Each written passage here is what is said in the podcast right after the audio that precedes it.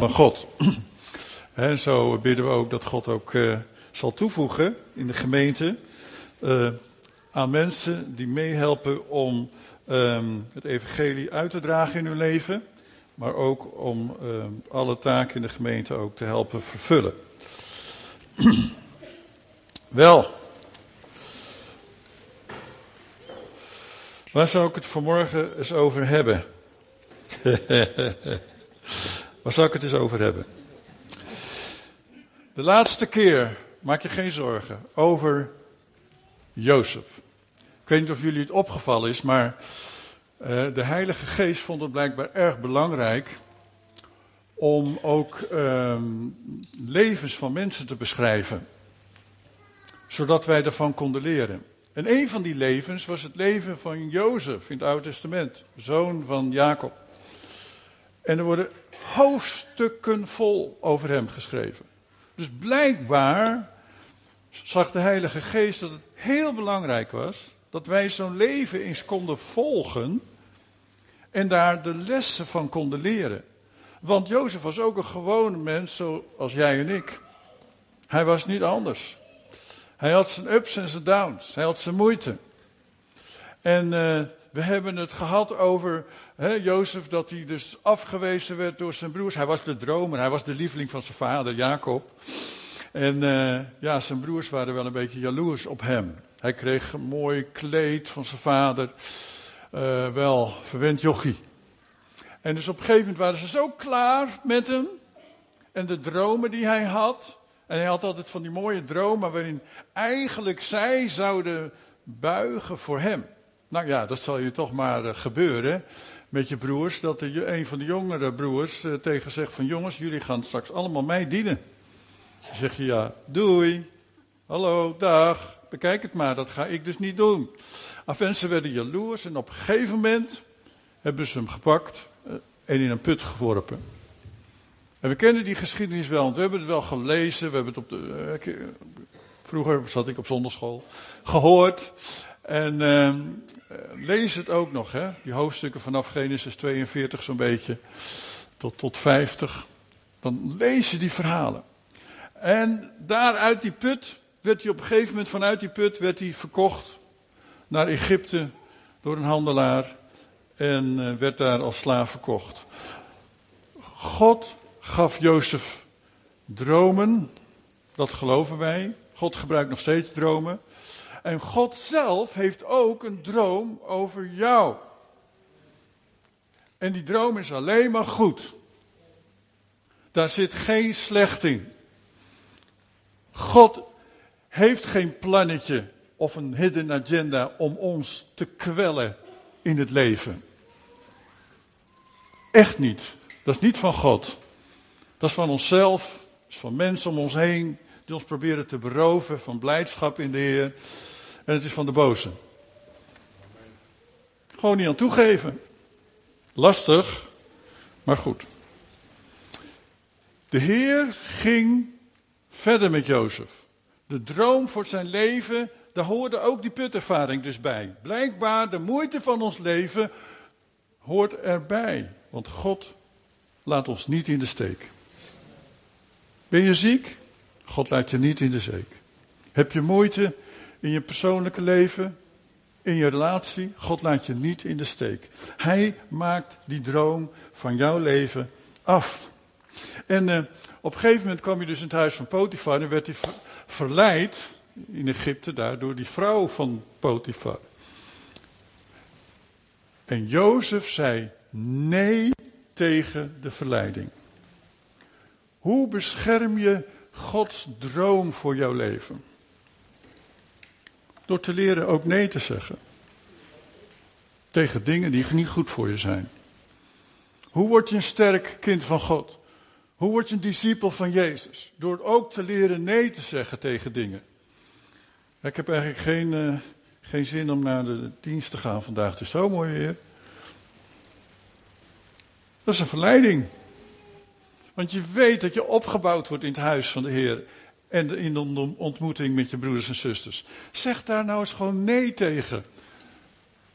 Jozef deed dat, gelukkig. En hij beschermde Gods droom voor zijn leven. En hij werkte ook aan de droom. Want in de gevangenis, uiteindelijk kwam hij daardoor dus, doordat hij beschuldigd werd door die vrouw van Potifar, kwam hij in de gevangenis terecht. En wat ging hij doen? Hij ging gewoon die droom die God in hem had gelegd, ging hij uitwerken, ging hij mee aan de slag. En hij werd een van de leidinggevenden in de gevangenis, notabene. Wie is wel eens in de gevangenis geweest? Ik. Ja, niet als gevangene hoor. Maar, uh, ja. Maar je zal toch maar daar zo. Hè, je, je, de Heer zo beleven. dat je een zegen wordt voor je medegevangenen. En op een gegeven moment daar zelfs leiding over mag geven. Wonderlijk hoe God dus die droom waar maakt in zijn leven. Langs hele vreemde wegen, overigens. Hè? En dan hebben we het gehad over zaai de droom. Als jij voelt dat God je ergens voor wil gebruiken, om een zegen te zijn, leef dat uit. Zaai wat God je gegeven heeft in het leven van een ander.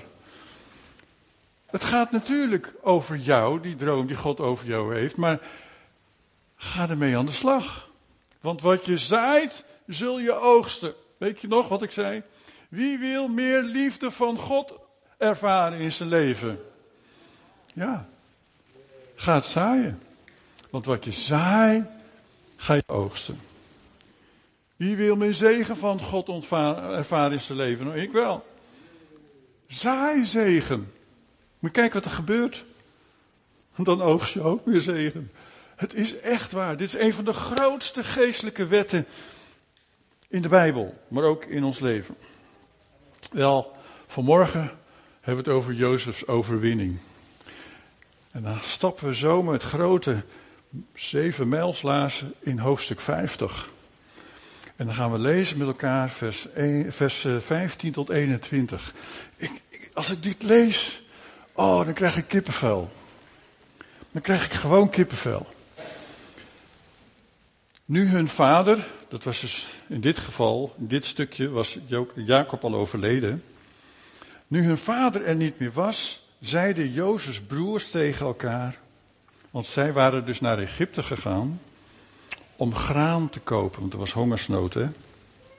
Als Jozef zich nu maar niet tegen ons keert en zich wreekt voor alle ellende die wij hem hebben aangedaan. daarom lieten ze hem de volgende boodschap brengen. Voordat hij stierf, heeft je vader ons opgedragen. Dus toen gingen ze het verhaal van hun vader bij hem brengen. Voordat hij stierf, heeft je vader ons opgedragen je dit verzoek over te brengen. En het verzoek was: vergeef je broers hun schandelijke misdaad. Dus wat dat betreft waren ze natuurlijk heel diplomatiek. Hè? Ze dachten van, wow, hij zit, hij zit nu daar in een van de hoogste zetels van Egypte. Hij kan ons maken en breken. Maar ze hadden gauw een, een boodschap aan hem gegeven. Dit is wat onze vader had gezegd, Jozef, je moet ons vergeven. Want ze hebben je in de ellende gestort, maar wees nu zo goed om de dienaren van de God van je vader die misdaad te vergeven. En bij het horen van die woorden kon Jozef zijn tranen niet bedwingen. Daarna gingen zijn broers zelf naar, hem, zelf naar hem toe. Ze vielen voor hem op hun knieën en zeiden: We zijn bereid om je slaaf te worden. Maar Jozef zei: Wees maar niet bang. Ik kan toch Gods plaats niet innemen? Jullie hadden kwaad tegen mij in de zin, maar God heeft dat ten goede gekeerd. Om te bewerken wat er nu gebeurt. Dat is namelijk dat een groot volk in leven blijft vanwege al dat graan wat er was. Wees dus niet bang, ik zal zelf voor jullie en jullie kinderen zorgen. En zo troostte hij hen en stelde hij hen gerust. Moet je nagaan, hij was door hen afgewezen. Hij eh, moest verleiding doorstaan. Hij werd gebruikt en misbruikt. En, uh, en, en, en hij hield het toch nog vol, net zo lang, tot de overwinning in zijn leven kwam. Wie verlangt naar volledige overwinning in zijn leven? Wow. Stel je voor, hè? Oeh, alle moeite voorbij in je leven. Alle strijd voorbij, volledige overwinning. Dan moet je wel een klein beetje volhouden. Jozef deed dat wel. Nu was hij een van de machtigste. Hij stond, hij stond daar voor de massa van Egypte. En trouwens van het hele Midden-Oosten, want er was hongersnood in het hele Midden-Oosten. En ze waren allemaal blij dat daar in Egypte zo'n slimme man was. Die had verteld dat ze in de zeven vette jaren graan moesten opslaan. Zodat tijdens die hongersnood er voor de hele omgeving eten was. En de massa zag tegen hem op als tegen een kampioen. Nou, wat kon hij nog meer wensen? Wij zijn geroepen tot overwinning in ons leven. Amen. Hallo, wakker worden. We zijn geroepen tot overwinning in ons leven. Misschien gaan we dat vanmiddag om vijf uur ook nog vieren met elkaar, hè, om half zeven. Maar dat, is met, dat heeft met voetbal te maken. Maar wij als mensen zijn geroepen tot, om mensen te zijn van overwinning. En niet van falen. Niet van mislukking. Amen. In de Heer. En met de Heer. Maar het is een lange weg. Het is niet zo van uh, één samenkomstje, klaar. Nee. Romeinen 8, vers 33 tot 39. Wie zal Gods uitverkorene aanklagen? Wie zal jou uit aanklagen? Of jou, of jij? God zelf spreekt hen vrij. God zelf spreekt je vrij. Ken je de Heer Jezus? Dan kan voor jouw hart en voor jouw geestelijk leven niemand jou meer aanklagen. Is dat niet geweldig? Oeh, halleluja. Wie zal hen veroordelen? Christus Jezus die gestorven is, meer nog, die is opgewekt en aan de rechterhand van God zit, die pleit voor ons. Wat zal ons scheiden van de liefde van Jezus, van Christus? Tegenspoed, ja. Ellende, ja. Vervolging, ja. Honger of armoede, gevaar of het zwaard. Dat maak je misschien allemaal wel eens mee. Maar er staat geschreven, om u worden wij dag na dag gedood en afgevoerd als schapen voor de slacht. Misschien in, in alle omstandigheden voelen wij dat zo. Maar wij zegen vieren in dit alles. Glansrijk. Dankzij Hem, dat is de Heer Jezus, die ons heeft liefgehad. Ik ben ervan overtuigd dat dood nog leven, engelen nog machten, nog krachten, heden nog toekomst, hoogte nog diepte of wat er ook maar in de schepping is, ons zal kunnen scheiden van de liefde van God, die Hij ons gegeven heeft in Christus Jezus, onze Heer. En de hele gemeente zegt, Amen. En dan komt Jozef tot verzoening. Na zeven jaar overvloed kwam zeven jaar hongersnood, droogte. Het hele Midden-Oosten had ellende. En God had voor zijn volk Israël, had hij Jozef notabene in stelling gebracht. Om al die ellende op te lossen. Dat is wat?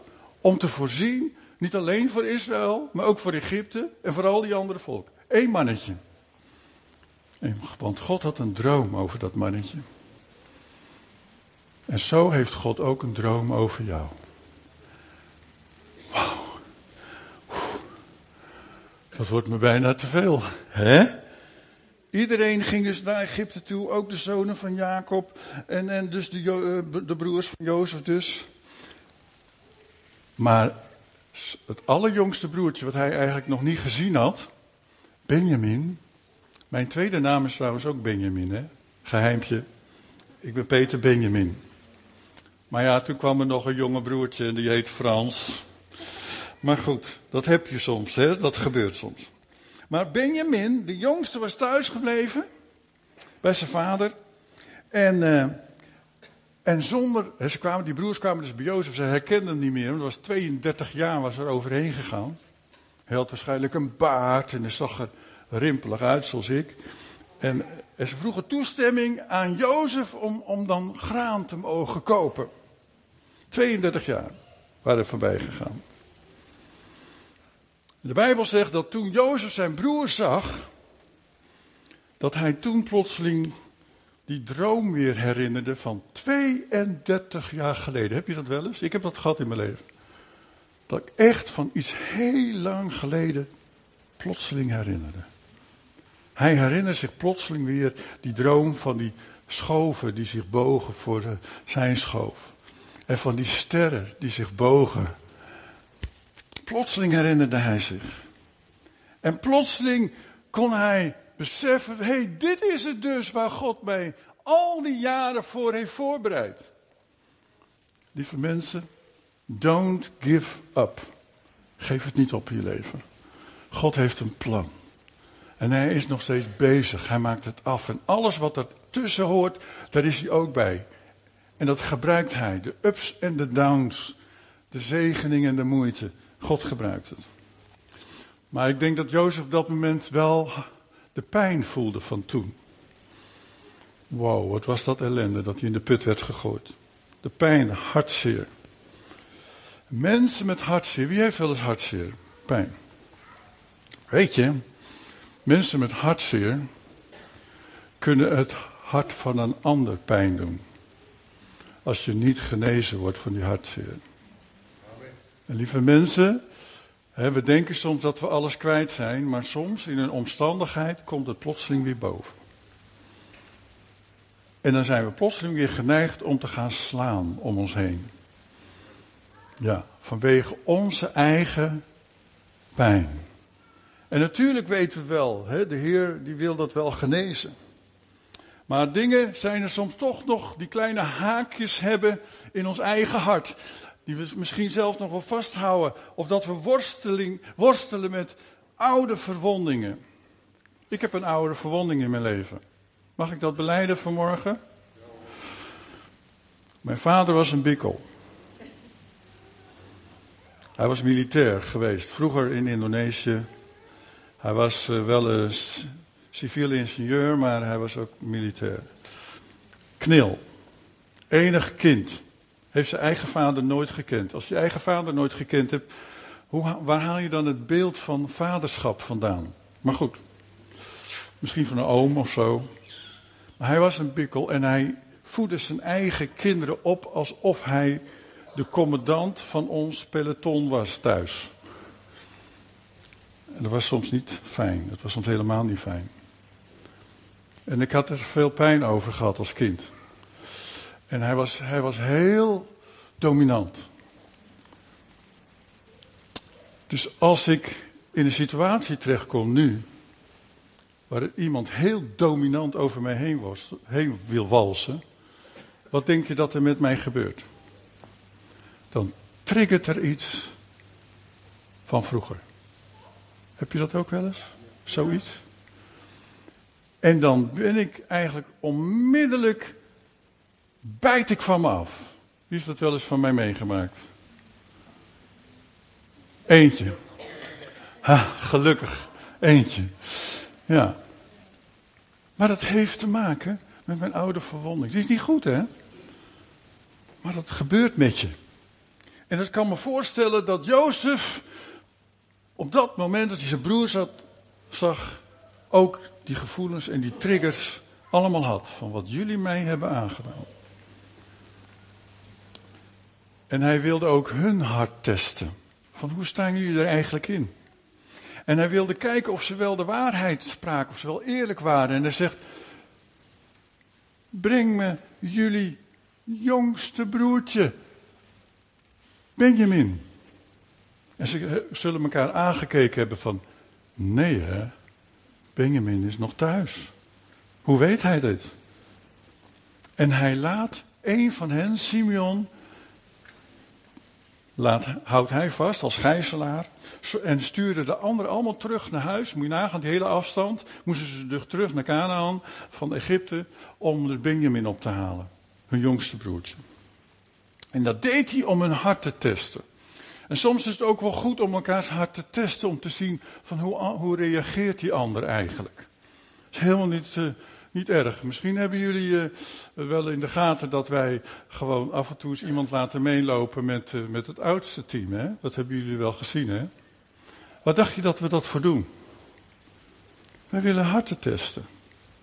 Niet alleen maar zomaar even op, op die mooie groene of blauwe of bruine ogen. Zeg van nou ja, uh, je, hebt, ja, je hebt wel echt wel pastorale ogen hoor.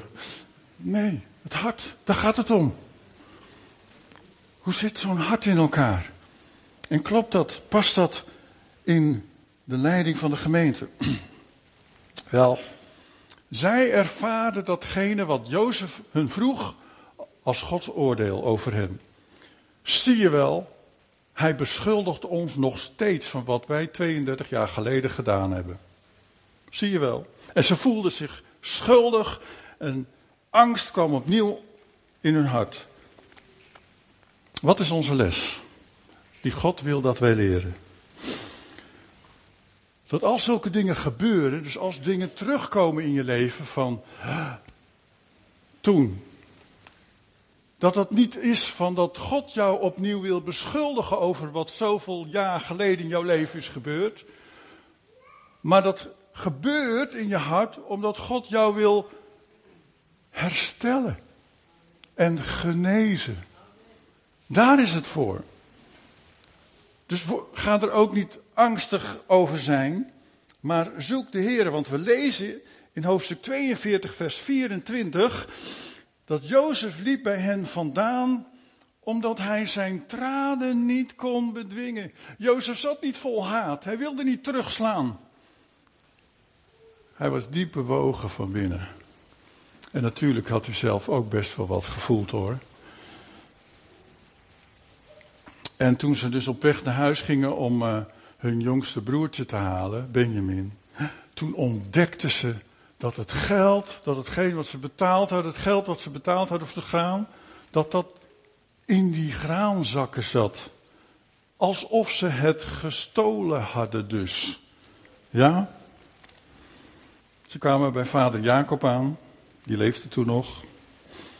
En vader Jacob was verblind door pijn en ook door schuld. Toen hij dat hele verhaal hoorde van, heb ik wel mijn zoon Jozef genoeg in bescherming genomen? Wat is hem niet overkomen? Heb je wel eens zo'n ervaring?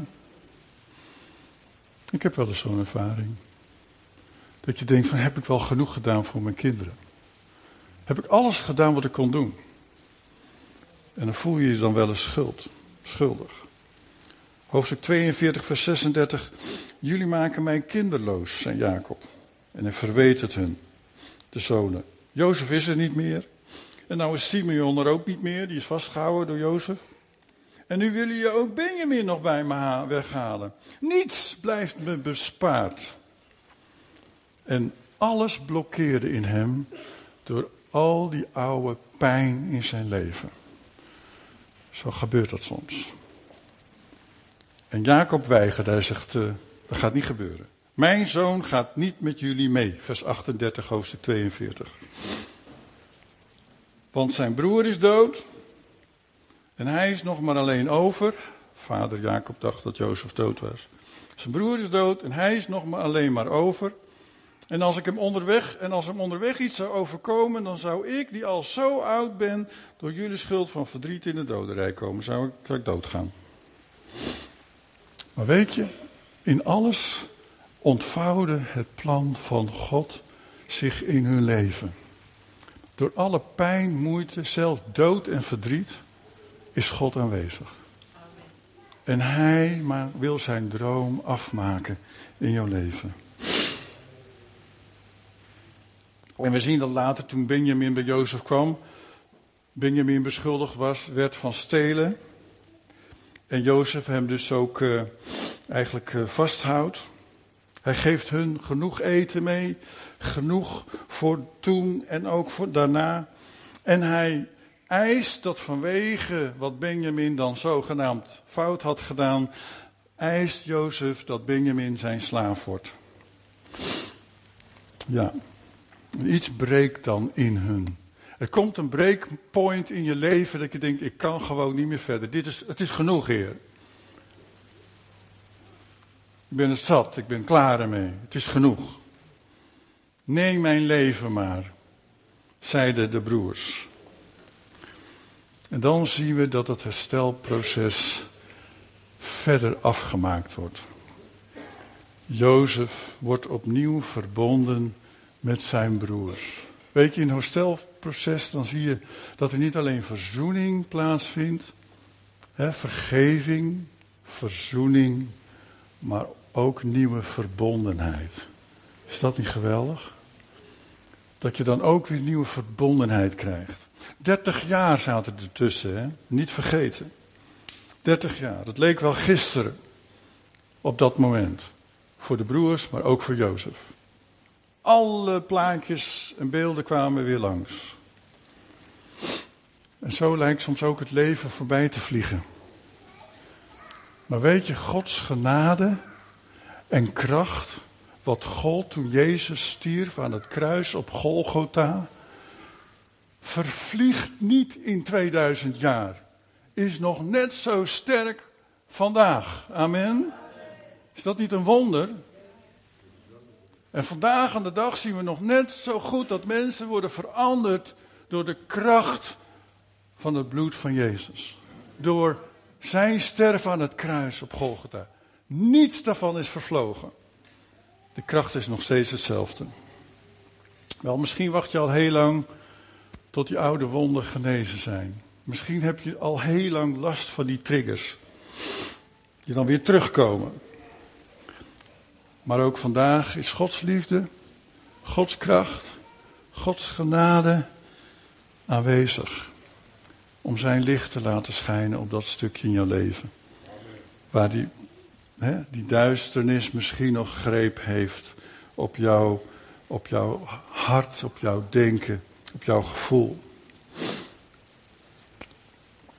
En misschien is het vandaag weer mogelijk om een stapje dichter aan het kruis te doen en zeggen van Heer, ik weet nog dat daar en daar een plekje is in mijn leven en dat triggert soms. En ik wil dat niet, Heer, genees het. Daarom zit je hier vanmorgen. Weet je dat schuld verlamt je geloofsleven, weet je dat? Schuld verlamt je geloofsleven.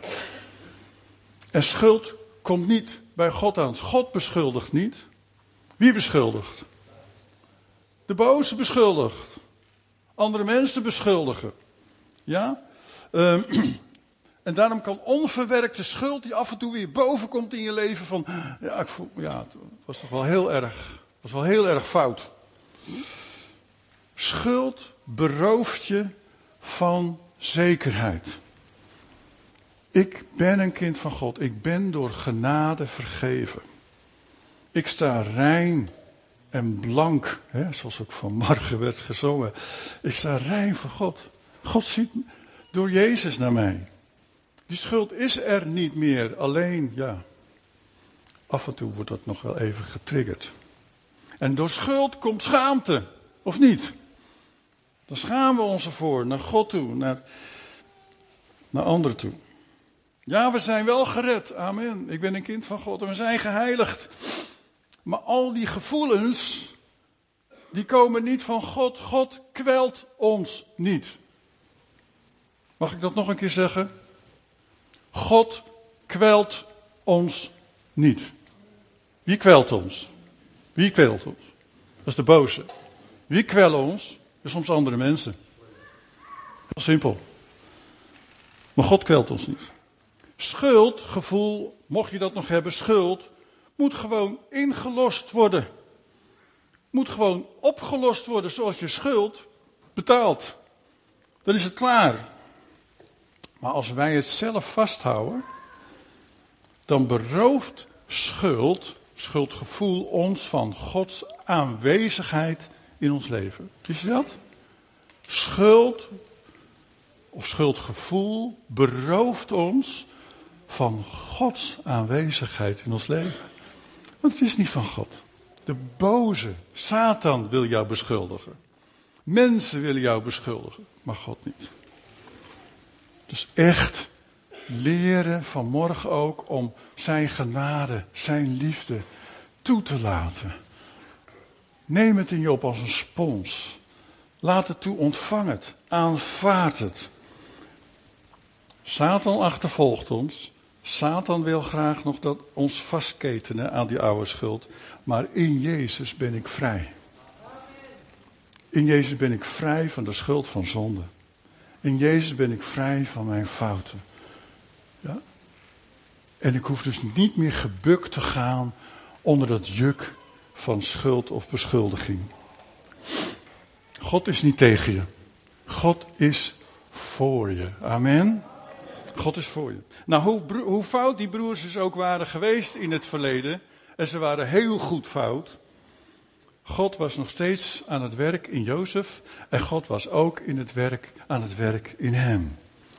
God was niet tegen Jozef. God was ook niet tegen hen. God werkte zijn plan uit. Amen. Amen. Nou, hoe ontvang je dan genezing?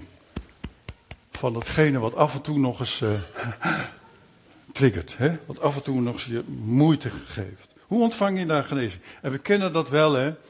Termen zoals innerlijke genezing en zo. En zo werkt het ongeveer wel. En we, ik, ik, vroeg me vroeger wel eens af van, waarom gaan die mensen elke keer weer naar voren? Als er dan weer een stukje innerlijke genezing nodig was. Ik kreeg soms wel een klein beetje, eerlijk gezegd, een klein beetje een punt over van. Ja, is het nooit klaar? Nee, soms is het dus nooit klaar, lijkt het. Omdat zomaar weer iets getriggerd kan worden in je leven, weet je wel? En wat is het dan heerlijk dat je dan naar die plaats kunt gaan bij de Heer Jezus, bij het kruis, waar die ontschuldiging heeft plaatsgevonden. En als ik dan toch nog iets ervaar, dan ga ik weer voor verder herstel naar het kruis. Amen. En dan zegt hij, moet je lezen, vers, hoofdstuk 50, ik ben bijna klaar. Vers 18 en 19, moet je lezen. Daarom gingen zijn broers zelf naar hem toe.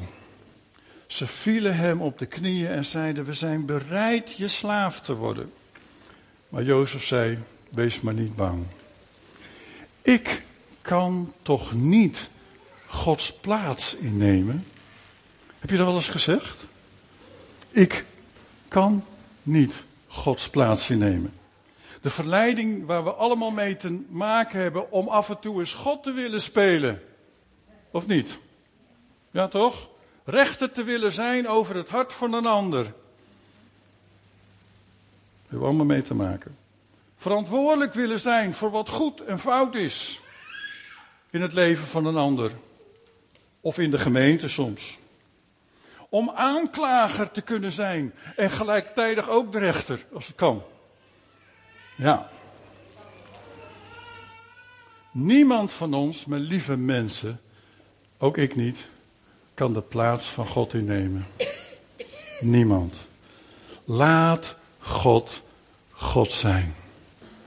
Weet je, ik ben zo blij met mijn vrienden van, uh, mag ik het even zeggen, AZC? Dat is oké, hè? Want mensen vrienden. Ik snap het niet waarom jullie hier zijn. Ik snap het wel en ik snap het niet. Maar ik wil God God laten zijn. Amen. Ik wil me niet bemoeien met zijn agenda. Ik wil me niet bemoeien met wat God aan het doen is. Ik wil het gaan zien. Ik wil het gaan zien. God, laat God God zijn in jullie leven. In ons als gemeente. Laat God God zijn. We moeten de, de, de verleiding wederstaan om, uh, om, om over het hart van een ander te willen oordelen. Nou, als oudste hebben we best wel, hebben we best wel eigenlijk uh, de verantwoordelijkheid om de gemeente te beschermen. En dat doen we ook. Daar waar we zien dat mensen om zich heen slaan om iets kapot te maken of misschien andere mensen kapot te maken, daar grijpen wij in. Want dat mag niet. Maar voor de rest zijn wij niet geroepen om over harten van mensen te oordelen. God moet God blijven. Amen. Uh, we zijn in Nederland natuurlijk verantwoordelijk voor onze daden, dat wel. En vaak zie je in de vrucht van iemands leven wel uh, wat aanwijzingen of dingen goed of niet goed gaan, maar goed. Niemand van ons kan voor God spelen. Niemand kan, van ons kan over het hart van een ander oordelen. En niemand van ons kan de strafmaat bepalen voor het leven van een ander. Het is maar dat je het weet. De voorganger heeft het gezegd. Nee, het is niet de voorganger die het zegt. Het is Gods woord. En hier het leven van Jozef, wat het ons leert. Laat het over aan Hem. Amen. Laat het over aan God. Laat God God zijn. Hij alleen kan rechtspreken. Romeinen 12, vers 19 tot 21. Romeinen 12, vers 19 tot 21. Wat staat daar? Neem geen wraak, geliefde broeders en zusters. Laat God uw wreker zijn. Laat God God zijn. Want er staat geschreven dat de Heer zegt: Het is aan mij om wraak te nemen. Ik zal vergelden. Maar als uw vijand honger heeft, dit vraagt de Heer van ons, hè? Als je vijand honger heeft, geef hem te eten. En als hij dorst heeft, geef hem dan te drinken. Dan stapelt u gloeiende kolen op zijn hoofd. En laat u niet overwinnen door het kwade, maar overwin het kwade door het goede. Niemand anders, behalve God, kan de diepste motivaties van ons hart kennen. Wel, deze geschiedenis van Jozef leert dus ook ons om langs mensen heen te kijken, situaties. Om er langs heen te kijken en, en om God zelf aan het werk te zien in dat leven. Ondanks die ervaring, ondanks die verleidingen die er allemaal spelen, om God God te laten zijn. En laat God richting geven aan ons leven. Genesis 50, vers 20 tot 21. Daar zegt Jozef, Genesis 50, vers 20 tot 21. Jullie hadden kwaad tegen mij in de zin. Ja. 32 jaar terug, ja. Maar God heeft dat ten goede gekeerd. Om te bewerken wat er nu gebeurt. Dat een groot volk, het hele volk Israël en al die volken eromheen, in, in leven blijft. Wees dus niet bang. Ik zal zelf voor jullie en jullie kinderen zorgen. Zo troostte hij hen en stelde hij hen gerust. Eigenlijk zei Jozef hier, jullie waren van plan om me pijn te doen. En, uh, en het heeft me ook heel diep gekwetst in mijn leven. Maar God heeft zijn plan, zijn plan met jullie plan verweven. Zo werkt God, hè? Want God is, uh, wij zijn geen marionetjes in de handen van God. Nee, wij gaan onze weg, we moeten keuzes maken en we vragen natuurlijk er wel leiding van in de Heer. Maar zelfs als, als we wel eens een lastige keuze maken, misschien nog wel eens een verkeerde keuze maken, God kan zijn plan verwijven, verweven. Ja, goed Nederlands. God kan zijn plan verweven met ons plan. Hoe we er ook aan geknoeid hebben. Is dat niet wonderlijk? Ik vind dat heel wonderlijk. Romeinen 8, dan zijn we werkelijk bij de laatste. Vers 28. En we weten dat voor wie God liefhebben, voor wie volgens zijn voornemen geroepen zijn, alles, alles, alles. Ik hou van het woord alles. Dat is als het ware een blanco cheque. Dit mag je trouwens ook inleveren. Als je niet weet hoeveel je wil geven aan het werk van de Heer, dan leef je gewoon een blanco machtiging in. Dan vullen wij die gewoon in. Maar het is als het ware een blanco cheque. Alles bijdraagt aan het goede. Wie hij al van tevoren heeft uitgekozen, heeft hij ook van tevoren toe bestemd om het evenbeeld te worden van zijn zoon, die de eerstgeborene moest zijn en talloze broeders en zusters. Wel, uit eigen kracht ben ik niet in staat om te vergeven. En ben ik ook niet in staat om te verzoenen. Want af en toe ben ik gewoon een vervelend ventje van binnen. Uit eigen kracht vind ik dat heel lastig. Maar als ik kijk naar Jezus en wat Jezus gedaan heeft voor mij, zeg ik, Heer, maak mij zoals u. Als u ons mensen kon vergeven, dan wil ik dat ook leren. U stierf voor onze zonde. U bracht verzoening. Dan wil ik ook verzoening leren. U bracht herstel van relatie tussen mens en God de Vader. Dat wil ik ook leren. Al vind ik dat soms ook wel heel erg lastig. Want ik hou van alle mensen. Maar sommige kan ik wel eens af en toe eens achter het behang plakken. Ja. En toch is dat de les. Met vallen en opstaan wat God ons wil leren. Ook als gemeente. En is dat niet geweldig? God gaat zijn plan af. En eh, ik ben benieuwd, over tien jaar, over twintig jaar, ik weet nog wel goed. Hè, mijn ouders begonnen 50 jaar in Alkmaar, in een huis samenkomsten, 50 jaar later. Moet je eens kijken daar, een van de grootste kerken van Alkmaar. Ik weet niet, als de Heer hè, nog niet terugkomt, wat zou er niet hier in Zutphen terug te vinden zijn van de gemeente? Hè? Na tien jaar, twintig jaar. Misschien is dit wel de grootste kerk van Zutphen. Er hebben vele mensen voor Jezus gekozen. Poeh, God maakt zijn plan af. Amen. Maar ook met jouw leven. En als er iets is waarvan je zegt, daar heb ik weer heling voor nodig. Daar heb ik herstel voor nodig. Ik weet het, af en toe jeukt het nog steeds. Het is niet goed. Af en toe triggert het nog steeds. Het is niet goed. Ik wil het goed hebben met God maar ook met anderen. Dan mag je zo meteen naar de uitnodiging, naar het kruis gaan. Want bij de, aan de voeten van het kruis, als van beeld is van het kruis van Jezus, daar is herstel en genezing. Amen. Voor jou, voor mij, elke keer weer. En ik ben nog lang niet klaar ermee. Het werk gaat nog steeds door. Gods droom voor mijn leven is hij nog steeds aan het afmaken. Halleluja. En één keer zal ik daar zo die hemel binnenkomen. En dan zegt hij, ha, ben je daar eindelijk? Je bent zo anders geworden door al die tijd heen. Maar kom maar binnen. En tot die tijd is hij aan het werk. Amen. In jou en in mij. Wat een genade van God zullen wij een moment onze ogen sluiten. Vader in de hemel, het leven van Jozef. Ach Heer, we hebben de verhaaltjes wel gehoord of gelezen, ook in de kinderbijbel of gehoord, of wel eens een keer een preek erover. Maar als je dat zo eens bij elkaar in grote stappen doorneemt, Heer, dan zijn er zoveel lessen wat u ons wil leren.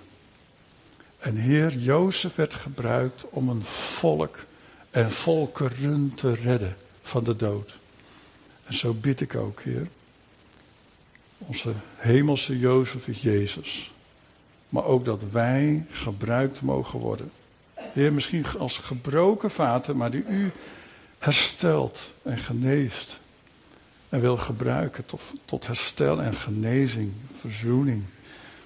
En herstel van relaties en ook herstel van vele mensen in deze stad die Jezus nodig hebben.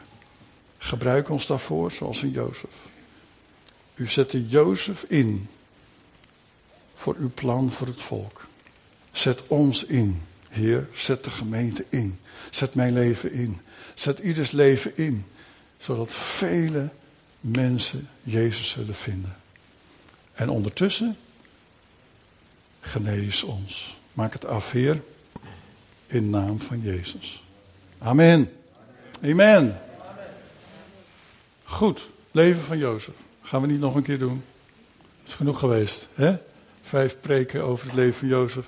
Maar ik hoop dat jullie erdoor gezegend zijn. En straks, na het zingen van het lied, dan is er vast plek daar. Ik wil vragen dan ook of de nazorgwerkers en bidders daarheen willen gaan. Ga dan naar het kruis. Om ook uh, toch weer verder herstel te ontvangen in je leven. Amen.